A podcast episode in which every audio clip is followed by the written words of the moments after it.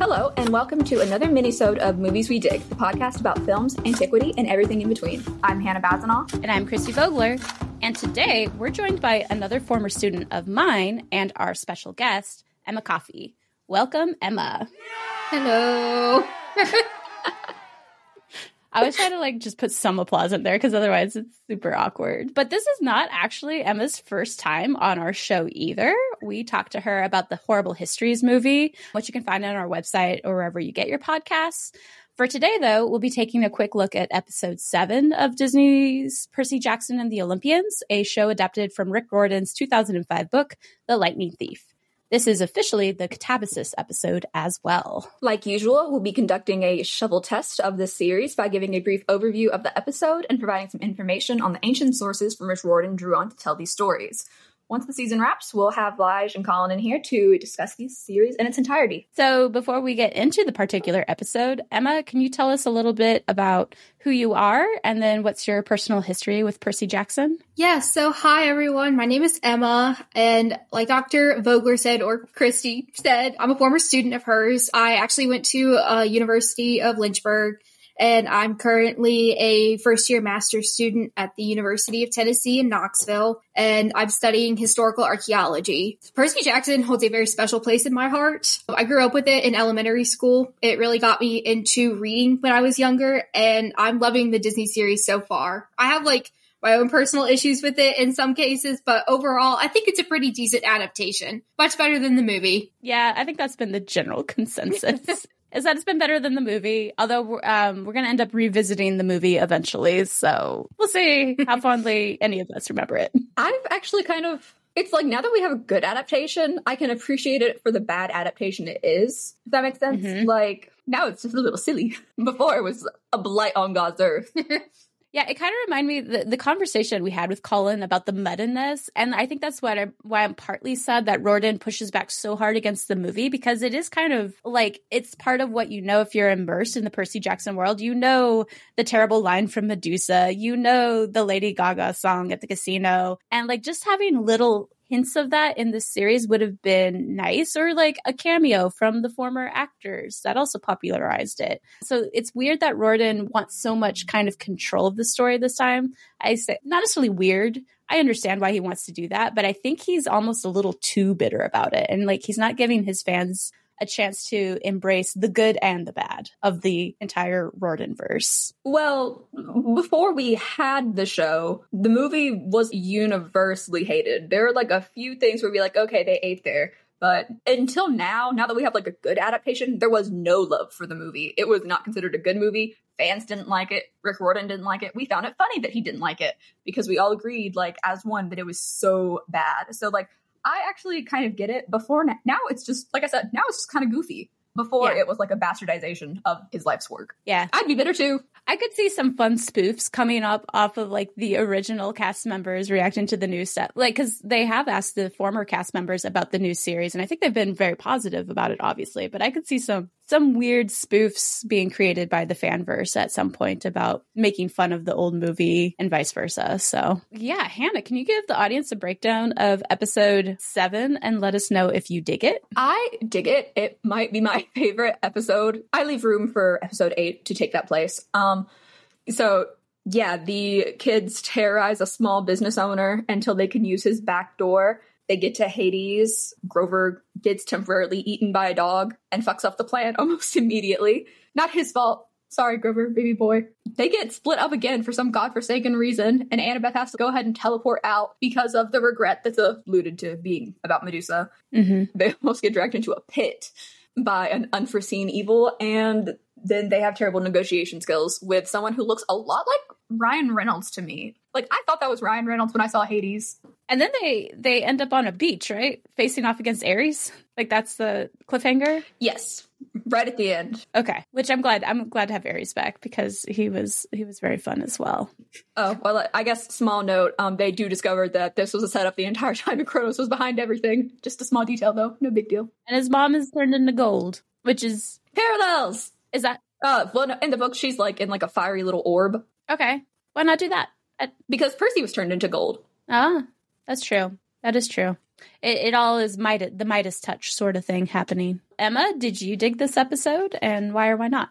I did. I, I really liked the whole underworld representation, just because that is not how I imagined it when I read the books as a kid. It always felt much darker and gloomier, but like the scene where they're running up and down the sand, I'm like, this feels awfully bright for the underworld. So I really liked that because mm-hmm. I thought it was interesting and new, to me at least. Yeah, the actual Katabasis, the travel to the underworld, was was really cool, and I liked all of it. I like that you point out that you had a sense it would be darker, but what they really went for as the aesthetic was gray, because it was always described by the ancient Greeks as like the gray place, like very ooh, like somewhere between dark and light, right? Um, mm-hmm. And I thought they actually nailed the atmosphere really well in that regard. Okay, eventually I am going to talk about the Medusa set up and everything again, because I am very upset that I feel like we didn't get the payoff promised. Um, and Hannah's right. It could, it could show up in book eight, but I'll explain why I'm upset. But I do want to first talk about like what I really loved. I loved Procrustes' um, waterbed shop. I thought that was excellent. Like I said, it was kind of a nostalgia memory for me to see all those waterbeds. It was really weird because I'm like, okay. But as a son of Poseidon, that makes perfect sense for Procrustes. Um, and then, gosh, just about everything about the underworld I really enjoyed. I liked Charon, too, where you don't really see his face. And he has the dog whistle with, I and I'm pretty sure it was like knuckle bones or something that he was using. Like, all the design and attention to detail were so good. Mm-hmm. Well, and because we have found bones like that at Ganjavecchio. They were pig bones that have holes in them that we're pretty sure were like intentionally drilled in or something. And we have no idea what they're about. There have been other instances at sites where whistles have been made or other types of early instruments are carved out of bone. So I, I thought that was a really cool touch. And then, yeah, I found Hades wholly delightful. So I have I have one little clip of him really quick that I'll play for us to listen to. You really don't want the bolt. Why would I want that? Start a war between your brothers. Why would I want that? Jealousy. I don't know if you noticed, but it's all candy canes and rainbows down here. I'm managing just fine. I don't really do jealous. My brothers, on the other hand, have the market cornered on jealous. Family drama is why I don't go up there anymore. These grudges, they go on forever. Super unhealthy. I like this take on Hades because I feel it's a swing back from what Disney's Hercules did to Hades, which was to really... It's a swing back from what Rick did to Hades. I was curious. Yeah. Can you guys tell me a bit about the description of Hades in this meeting? Because I feel like they changed a lot here, didn't they? That's a whole new man at this point. All right. Well, give me the info. Hades in the book is very much like a tired middle-aged man. Like a single mom who works two jobs, who loves her kids and never stops. I would argue that he's one of the better parents out of the Olympians. Yeah, he actually loves his kids. Who will see? Ooh, spoiler. Um, but it's very much like, first of all, he does. He is he is every uncle that didn't get invited to like the after party for their nephew's graduation and is just holding on to that bitter resentment about it. He's like, yeah, I'm down here because they put me down here. They kicked me out. Mm-hmm. Anyways, his whole reasoning is he's like, I don't want war. We're understaffed. I'd have to hire more people. We don't have the money. Yeah, I thought it made a lot of logical sense in that regard. It was like, why would I want that? The things you liked, I mean, I liked them, but they were actually like more big changes from the books. First of all, when we see Krusty, they find Procrustes and his shop by like, they're going around the streets of L A and they start to get harassed by some hooligans on the street. So they run into Krusties just to, like, get away from them. Because that's when they find out that Celestial Bronze does not work on mortals. Oh, okay. Because they're like, I have a gun. They're like, I have a sword. And they're like, no, no, you don't. So they can't see it. Okay. Wait, they might be able to see it. I can't remember. I'm sorry. I can't remember off the top of my head. They might be able to see it. But either way, it doesn't touch them. Okay. Yeah, so they run in there. Annabeth and Grover just kind of, like, collapse on the beds because Krusty is, you know, being a creep. And it's Percy who actually figures out that something is up. They don't go in there knowing this. And then Percy decapitates him. Slay. Okay. Um... That is good to know because that's going to go into my diatribe later, so... No, I know exactly what you were thinking about. I made notes when I was watching it. I was like, really? They let this guy live? Exactly. Out of all of them? Exactly. They leave him trapped in order to just let anyone continue to be chopped up by the man. He is like one of our first literary serial killers ever. And they're like, yeah, this guy will let go. We got things to do. Annabeth says, like, you're lucky we're letting you keep your head. Yeah, literally, because in the books, he cuts off his head, as they should.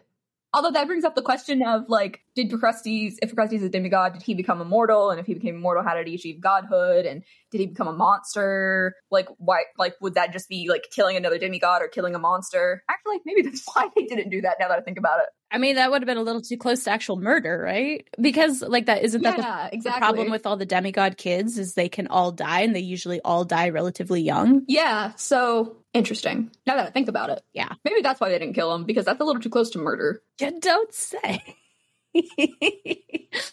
But it's okay, because it happened to Medusa. And like that, I guess that's a question about Medusa then too, because she was human, right? Like she was fully human, transformed by Athena. So like, is Athena what turned her into a monster then? I would assume so. And that, you know, begs the question then, it's like, how are gods capable of creating monsters? Be a bad parent. Yeah, it's just, it, me- well, it was like more of the mechanics is like, it's not like you can, well, I guess Medusa was made that way.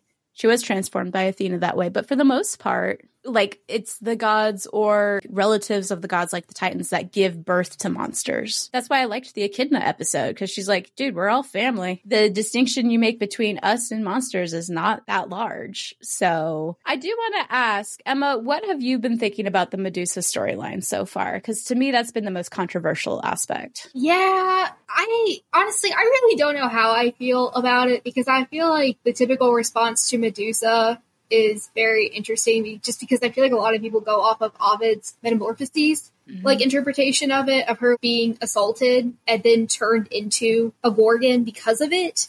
I think it's interesting how Rick is doing it, how good old Uncle Rick is doing it in this case. But so supposedly in episode seven, we're supposed to get this whole explanation of like, or this like tie up with Medusa's storyline. There is no reference to her whatsoever. And I will argue for a point where it could have been brought up as an actual talking point. So that being said, I went back to the Variety article to be like, what was our sense of this? What was going on?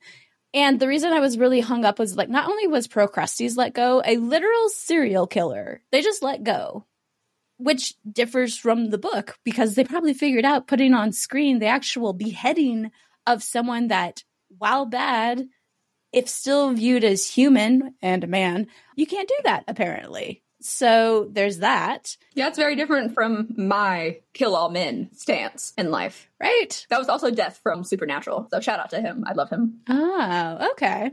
Well, and then talking about parallels, we also have our first face off with a monster that's more animal-like, right? We had that with the Minotaur. Minotaur was slain without much afterthought. We figure out that Cerberus is just a big sweetheart, and all you have to do is give him head scritches and throw his ball, and you have defeated him. Well, Cerberus is, he also has a job, you know, he sits there, and also that's not how we do it in the books. In the in the books, they get down there, and Annabeth has, like, a red rubber ball she took from Waterworld, and she, like, chucks it. Yeah. Um, and so when he goes to get it, that's when they sneak their way in. A perfectly humane way of dealing with a monster that literally tried to eat Grover. Okay, but they were coming into his home. Like, Grover was in his mouth. They were the intruders. In the mortal world, the Minotaur was... Were they not at Medusa's? Okay, that's a good one, but don't bring but don't bring Medusa into this. You started talking about the Minotaur. Oh, well, no, I was just comparing, like, we saw an animal-like creature again, which we would sometimes feign less sense of guilt over for killing. And if you slayed him, he'd just get back up, right? He's already in the underworld. Where do they pop up from? They actually reform in Tartarus. In Tartarus, okay. And then they make their way out. Like, in book five, we see Medusa again. Okay. For, in the Battle of Manhattan. So, arguably, would have been a great way to just get rid of Cerberus for a while. Just... stab him in the heart, I say. No, we don't do that to Cerberus. That's, that's what I'm saying. It's like, how can they? I'm glad they found the humane way to deal with it. Why can't we do that with all the monsters that we are showing to middle school students? Of like, hey. Because we- the monsters are chasing them in the real world. They come to their homes, to their schools. That's why Percy can't stay at one school. Because, like, they even say it at the end of the episode. Sally's like, a horse followed him to school. That's his school. They can fight. And the horse was nice. And he drew a picture of it. That is Blackjack. He has a name. We see him later again. He has like a thick New York accent. Okay. So my, my thing is, is I liked Cerberus because it was really showing that like we can humanely come up with solutions to these monsters that are being obstacles to us. And then I'm just like, why couldn't we have done... I, and I'm not necessarily saying Medusa shouldn't have been slain. I almost kind of wished they would have pulled the older trick of like re- using a mirror reflection to have her turn into stone instead of beheading her, because at least that could have been accidental or just like quickly you're trying to shield your eyes. And then there could have been like some remorse on part of the kids being like, that wasn't necessarily what I, we intended, but we we're just trying to keep ourselves safe. Yeah, you can say the same thing about beheading someone, but... Well, I mean, he was kind of just slashing at air, so it's kind of pure chance that he got her head, now that I think about it. She was invisible, yes. But when you're slashing something with a sword, you are expecting maiming, at the very least. They were. She was trying to kill them. She did also give them a chance in that episode.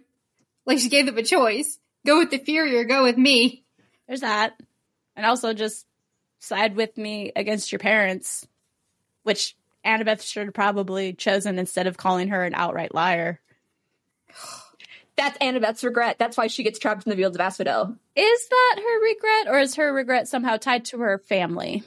I think it's both, because I think the Medusa thing is going is like inextricably tied to her family. That's her mother. Like, what is such a tangible regret to me is not like, um, I shouldn't have been idolizing my mother. A tangible regret is more like, I told a victim they were a liar to their face, and now I know that I was wrong.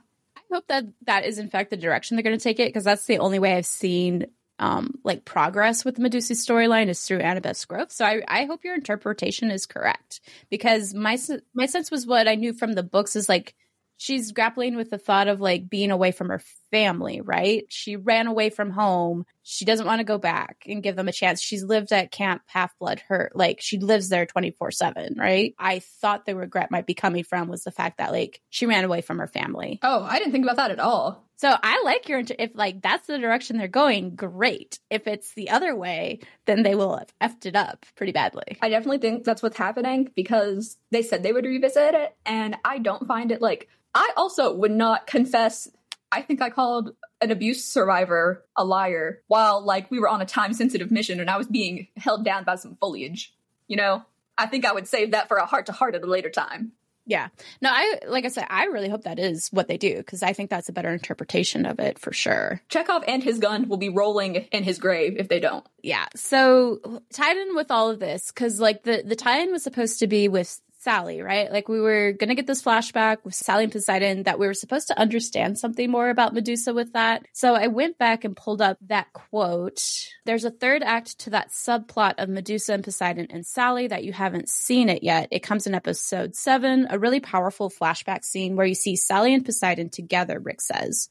What's most interesting to me about episode three is where it positions Medusa with respect to Sally, and an awareness that they both dated the same guy and had very different experiences, Steinberg says.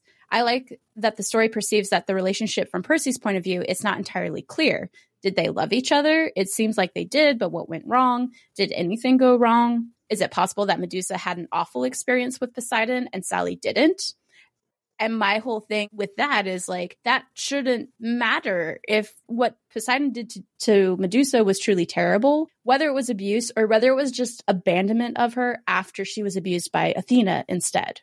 Because there's no, there's nothing within Medusa's background story. She made it seem like Poseidon cared about her. And then Medusa was left all by herself, right? I did pick something up. Okay, so in the scene, she summons him somehow by, like, lighting a match and then, like, dropping it in the water, and rain starts coming down. Pause, pause. I can explain that really quick. It's um, sacrifices is smoke. Ooh. The smell. Ooh. They want the good smell, so she sent him a sundae. Okay, that makes sense. I just wasn't understanding the match part. I was like, there's no fire here.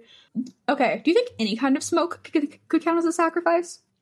That that was the idea, is that general sacrifices to the gods you burned because the smoke rose and supposedly sent the good smells to them. So that was that was the idea. Okay. First episode, when Percy gets home, what is happening? Sally is sitting outside in the rain smoking a cigarette. Hmm. That's a good point. I think she was talking to Poseidon. And that's why we have that whole, like, Olivia Rodrigo heartbreak song going on. Yep. Like, two plus two equals five. I'm the love of your life. But... But the rain and the, the sun. Yep. Okay, so I agree with you. These these men, these creators of this Medusa plotline, have just been like, well, Percy's being shooketh by the fact that, like, oh, my dad might have treated someone poorly. And then somehow that was also going to translate into, like, maybe something's wrong with my mom because she's with that guy. And I'm like, you also had her with Gabe, so I don't know what's what else you could say about. She's not good at relationships, at the very least, with adult men. Well, the the Gabe situation currently, currently. For the people who can't see, I know you're both making faces. Mine at and me. Emma's, yeah. Me and Emma and I look horrified. We're like, yeah. Listen, Sally's got her problems, but she's a well. But like, that's just it. Is it a great relationship with their son? Because we have this whole flashback scene that Hermes had alluded to in the previous episode, right? Like, arguably, this is Sally at one of her lowest moments as a parent. And um, so I have a clip from that. Let me play that real quick. Have you considered homeschool? Homeschool. I know. It sounds overwhelming, but there are resources to help. It's a real option. Some children are better off being with their parent. I'm sorry, but no, I uh, I cannot accept that as an answer. So let's, you and I, figure out a way to make this work. And I, I liked in that moment when you see the actual clip, like, you see Percy, young Percy, actually light up for a moment at the thought he could just stay with his mom and be homeschooled by her. And I, I kind of have this question, too, of, like, why is she so concerned for his safety that she's moving him from school to school and doesn't consider, like, homeschooling a real option? Like, why does she feel she has to be separate? Like, she talks about later not being able to stay in the city with him. Why does she need to stay in the city? Is it tied to work specifically? I'm not saying it's easy to for her to relocate somewhere for the safety of her son, but, like, I don't understand this compared to other instances we've seen between her and Percy. Uh, okay, I'm going to come at this from two angles. Um, and we can handle the angle of, like, in story that, like, demigods aren't supposed to stay in one place for too long because that attracts monsters and stuff. But I also feel like, I don't know, have have you ever tried homeschooling a problem kid with A D H D, Christy? No. It's it's inc- it's incredibly hard. Yeah. Um. And but so it's it's hard at schools too, isn't it? Depending. That's why she's sending him to this school. Yeah, but it's it can be relationship breaking. And also, a school is a whole staff of people who can take care of someone. They have stuff on hand. Homeschooling is hard. You have to buy all the materials yourself. And it's very hard with, like, kids with learning disabilities. You like, that's that's kind of homeschooling is expensive, too. Like, school's expensive, but homeschooling is also expensive. And homeschooling can, like, ruin your relationship with people because, like, if you're the authoritarian all the time, it's going to ruin your relationship with someone. Yeah, that's a good point. And homeschooling is...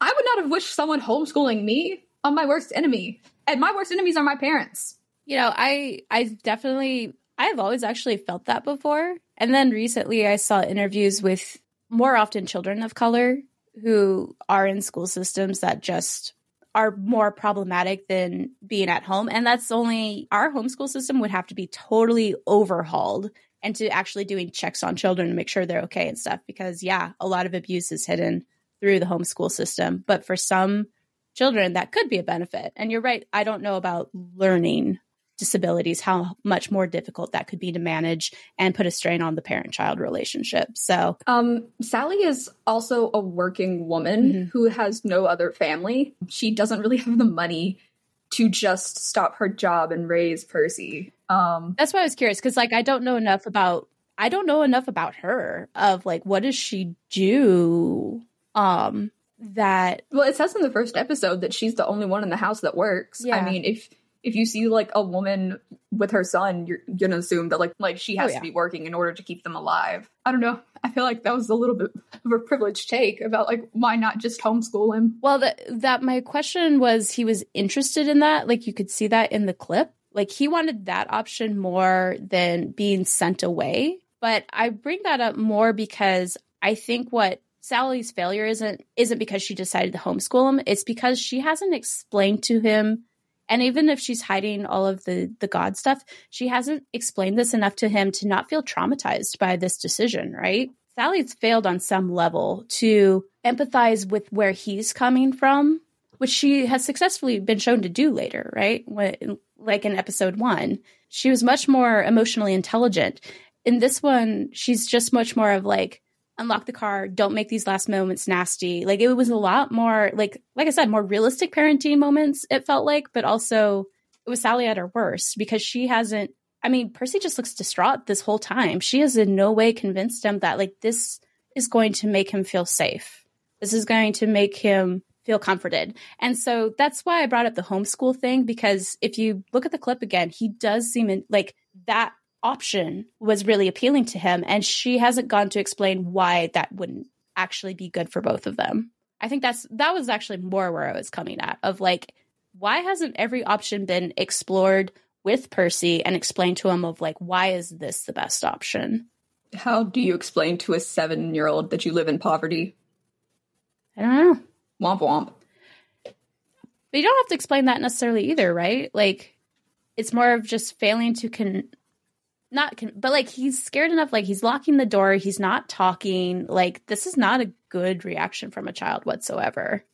Yeah, but it's also not the first time it's happened. Like, we know Percy goes to multiple schools, that he's been kicked out of like seven schools in seven years. Um, we, so it's probably like, do we, I, I assume she was like, do we watching the show know that? Is that brought up? That was brought up in episode one, right? As part of the disciplinary hearing? Yeah. Okay. Yes. Um, so like, I imagine she was a lot more patient the first few times around, but at some point it's like, there is no other way to make this work. And we've talked about that, and you need to get out of the car. I don't want to make this ugly.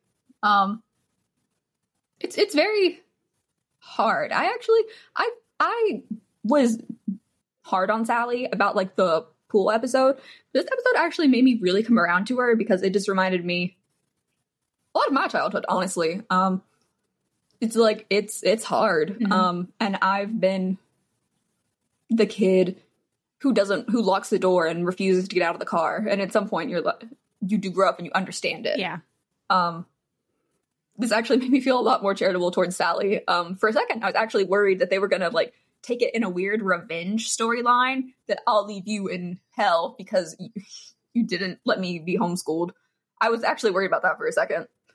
Yeah. I, I think that's interesting, too. Why why put in this subplot? Well, it's it's a parallel. He's he's he's understanding that sometimes you have to do things you don't want to, and sometimes you have to leave people behind even when you don't want to. Mm. But you'll see them again later, and you can fix it. Yeah. Emma, what have you thought about the whole Sally-Percy relationship uh. in this? I think in the show, it's very interesting. I, I do like the flashbacks, because I'm also going to talk a lot about the book just because that's what I grew up on. So, mm-hmm. yeah, yeah, just to preface that. That's all we do, babe. Okay, it's okay. Good. I mean, yeah, just wanted to make sure. But I feel like I do like the background, like flashbacks and everything between Sally and Percy, because I feel like, uh, like in the first episode when they talk about trying to make sure that Percy is like prepared for all this, and I think it might have been a conversation between Percy and Annabeth. I can't remember exactly, but he's having a conversation with someone, and he's like, yeah, someone criticized, I think, his mom not preparing him enough, but I feel like by seeing the flashbacks and things like that, where it's kind of like getting the idea that, oh yeah, Sally did do what she was supposed to do in some shape or form. Like, whether it be, tell- mm-hmm. like the Kansas quote, I liked that one. I thought oh, that was yeah. kind of funny. Like the, we're not in Kansas anymore. That was yeah. funny. We left Kansas four days ago. Autistic queen. And the fact, exactly. I also love the fact that, uh, like, part of that preparing him is like, yeah, I read the Odyssey, the graphic novel. And it's like, yeah, that's exactly, you know, if my kid's not into reading, reading, but loves comics and stuff, that's how I would introduce the Odyssey to him. The one other point about this flashback scene I wanted to bring up, what I think would have worked really well, um, because I'll play the clip, is if part of the misgivings Sally had about introducing Percy to the world is the fact, like, calling out Poseidon, because like Poseidon's expected to be called out in this moment, right? We're supposed to see like how cruel uh, this relationship that gods have with mortals can be, because like Sally's having to make this really hard decision and leave her son behind at her school.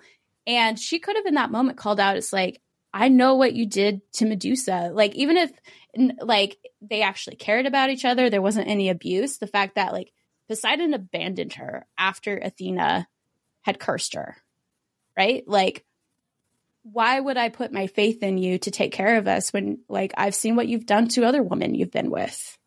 So like, why not call it out in that moment? Um, and instead, this is this was her reasoning, which I still think works. But like, if you were going to really tie in the Medusa element and just having a little bit of critique of Poseidon's role in the whole debacle, it would have been the moment to do it. So here it is. I want him to know who he is before your family tries to tell him who they want him to be. He is better than that. He has better things in him than that. Then I think you have your answer. He's going to go to school. And he's going to learn things that you can't teach him now. And it's going to be hard for the both of you. It's going to be torture for the both of you. But he will be stronger for it on the other side. His mother raised him well. And I'm just like, that could have been the moment, right? That she's not even calling up Poseidon. She's like, your family. I don't want your family to define what, you know, who Percy is going to be. And right after this, she invites, she she says, hey, do you want to go, you have a chance to meet him? Why not call out and be like, I don't fully trust you to be a good role model for my son. I, I see what your family does, and I don't want them to define who he is. And instead, we just get a very supportive Poseidon in a very sexy Aussie accent. Yeah, that was strangely supportive. Right? They always put an accent on someone they want you to trust or distrust, depending on the accent. But like, you said it, Christine, the sexy Aussie accent. You're supposed to trust mm. that one. Hugh Jackman has tricked us all. Exactly. Right? I I think this would have been the moment. Sally knows her story. Sally told the story of Medusa to Percy. So why not call it out in this moment? If you were saying that you were going to make that subplot like connected to Medusa. And instead we're just like, oh yeah, he did something terrible to Medusa, but look how great he is with Sally.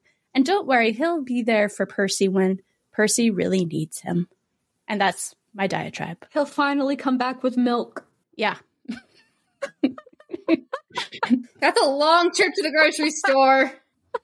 So, uh, agree? Disagree? Am I am I the only one that feels like no, that right. would have been the moment? He's yeah, it's very strangely pro Poseidon um, for a moment that it's supposed to like highlight it. Like that's actually, I forgot that we were supposed to see a scene where like about between Poseidon and Sally. So that actually like surprised me.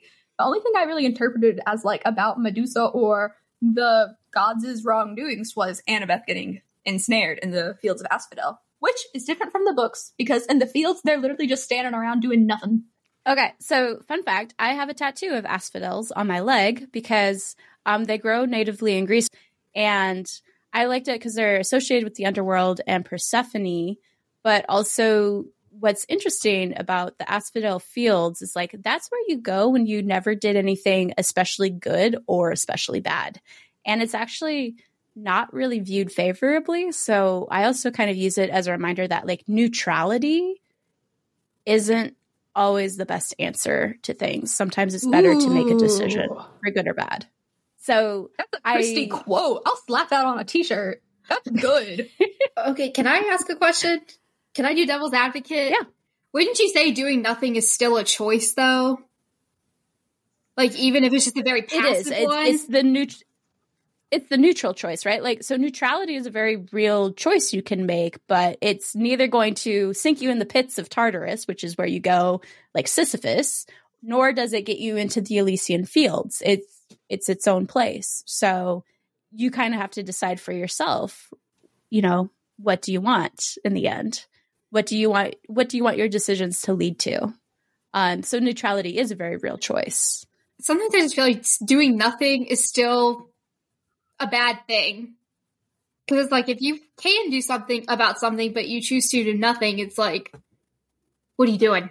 Yeah, well, clearly nothing, but yeah, Um, so I thought that Grover's explanation was was almost a good explanation, because it's like, oh, it's regrets. It's like, well, it's not necessarily regrets. It's like regrets for decisions you made or for decisions you haven't made. And I'm like, okay, that's a little bit more accurate in terms of like the choices you make, decisions you make, good or bad. Um, and that like not making a decision can also lead you to be trapped in the fields of Asphodel. And so that's, I really like, Hannah, I am so hoping that your interpretation of Annabeth getting stuck there is correct. And I'm so fearful if they go the other direction, because it, it would help that subplot with Medusa a lot if that's what her regret was mm-hmm. overall. Uh, that's what I think it is. Well, I'll give us a little bit more background on uh, the Domos Haidu, or um, Hades, the House of Hades. Um, it's the land of the dead, the final resting place for departed souls. It's a dark and dismal realm where bodiless ghosts flitted across the gray fields of Asphodel. And that was the earliest interpretation of the underworld. There wasn't really these separations into like the really bad place and the like, oh, it's actually kind of nice to be here. The dead were often described roaming aco- across the fields of Asphodel, which is a pale gray plant. It is edible, but very bland, and the ancient rega- the ancients regarded it as a food of last resort.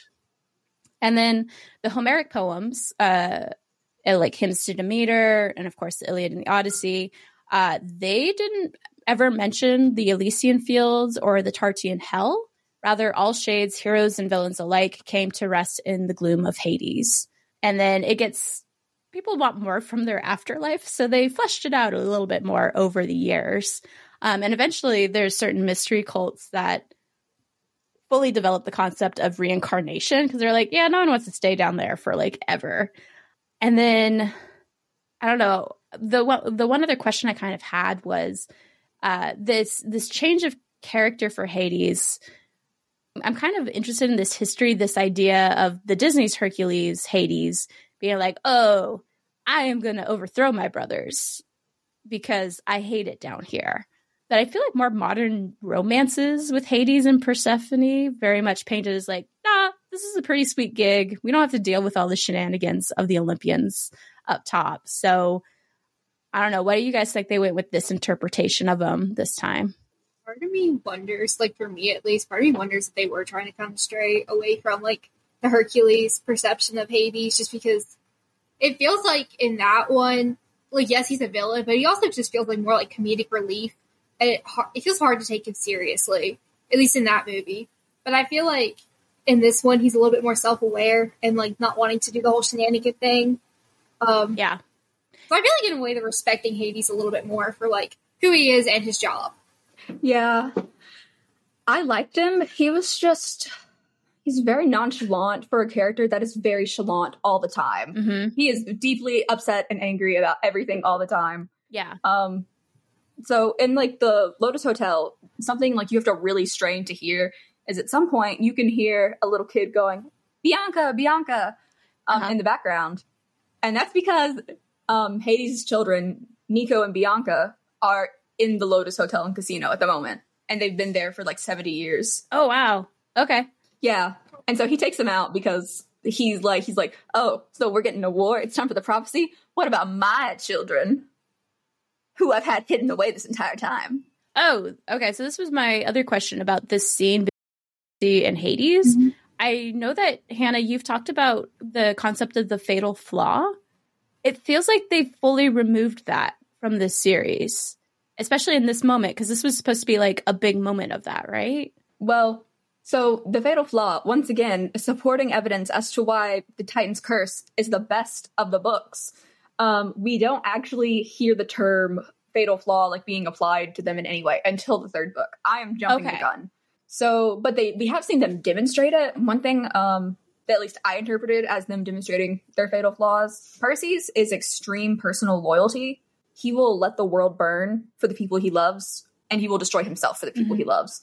And Annabeth's is pride. Um, so we have Percy sitting his ass down in that golden chair, knowing damn well he's not getting back up. And then Annabeth, like, scuttering, scuttling around to, like, she ha- she's convinced that, like, maybe I can make this god's trap work backwards. Mm-hmm. I can do it. Nice.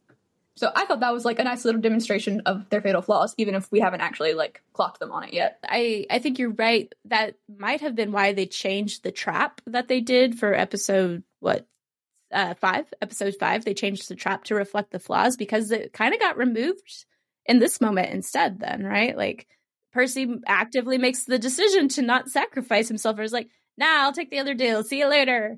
And off we go. And then, so my understanding for the whole Tartarus pit thing, I thought it was the shoes dragging him. It was, it was the the winged shoes dragging him in. In the books, Luke asks Percy over like Iris' message.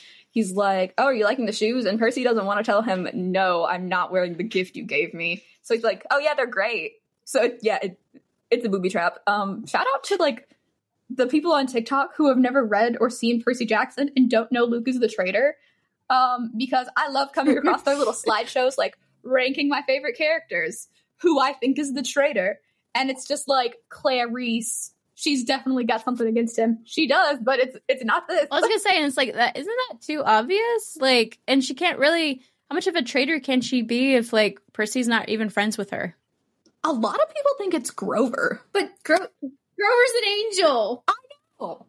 Hey, but as we saw in his conversation with Ares, he's got a conniving little mind in this series. Uh, yeah. He knows, oh, yeah. He, kn- he knows his way around a conversation if he needs to. I bet you that's the one that, like, made people question who don't know that it's Luke. They're like, dude, I saw what you did with Ares there. I, I saw that reverse psychology you were pulling. I will say, Luke gave himself away in the episode because they tell him, we know who the lightning thief is. And he doesn't say, oh, who is it? He says, how do you know? He's given up the game right there. Oh. So I guess what I was going to ask you guys, um, what are your predictions for the final episode? You have some book information, but they've definitely not stuck to it specifically. So what do you predict for the final episode? Um, hmm. um I'm really hoping that, let's just say Medusa's head makes an appearance.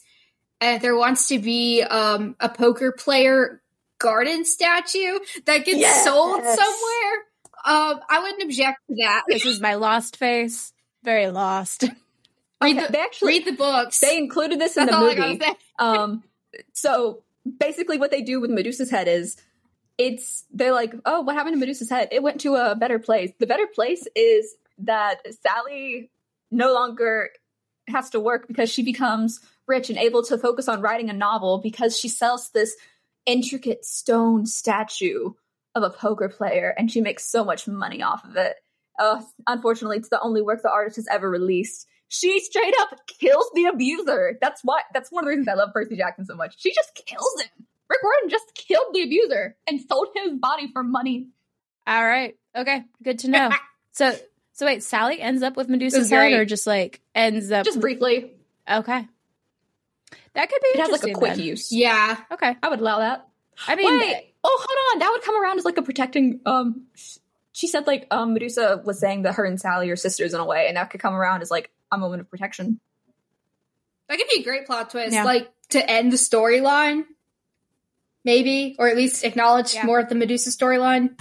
I could see Annabeth coming up with that, or like Annabeth and Percy like collaborating on that. Oh, maybe, like I feel like. I- Yeah, like to right her wrongs or at least attempt to. That would be beautiful. Yeah. I would like that. That would make me happier. Mm-hmm. For sure. Full circle. Sitting here, like, I'm just like sitting here. Hashtag justice for Medusa. I really need more justice for her. yeah. Uh, Hannah, any other predictions on your part? In the book, Luke like surprises Percy with a scorpion um, and like puts it on him and then he makes his escape. I feel like they'll mm-hmm. probably change that up somehow. Um, to make it more thematic. But I also think that this series has been really trying to set up Luke as a more sympathetic character. So, like, for sure, it's, it's kind of like Zuko, right? You you're rooting for the bad boy to learn learn better ways. All right, uh, yeah. I just wanted to do one final call out from the Variety article that I was frustrated with. Um, it mentions, uh, in regards to the original film, as a twelve-year-old boy in two thousand five, I don't think he had the bandwidth for deconstructing the patriarchy, adds Rick. He was looking at it as, this is a scary woman who's trying to turn me into stone. And you know what? I'm not asking the twelve-year-old boy to dismantle the patriarchy. I'm asking the grown men to reflect upon it and incorporate that into their writing. That is all I will say on that front. Ooh, burn. And uh, with that, uh, special thanks to Emma for joining us today. We'll be back next week to react and analyze episode eight, the final episode for season one of Percy Jackson and the Olympians. We will also be doing a recording with the whole crew to talk about the series in its entirety. And finally, as I mentioned, there are plans to revisit the first Percy Jackson film. As for you listeners, you can find us on most major streaming platforms as well as movies we dig dot com. Please like, review, and subscribe if you like what you hear. You can also follow on Instagram, Facebook, and Blue Sky under some variation of the handle at movies we dig. Let us know what you thought about the trio's Katabasis. Talk to you soon. Bye. Bye. Bye.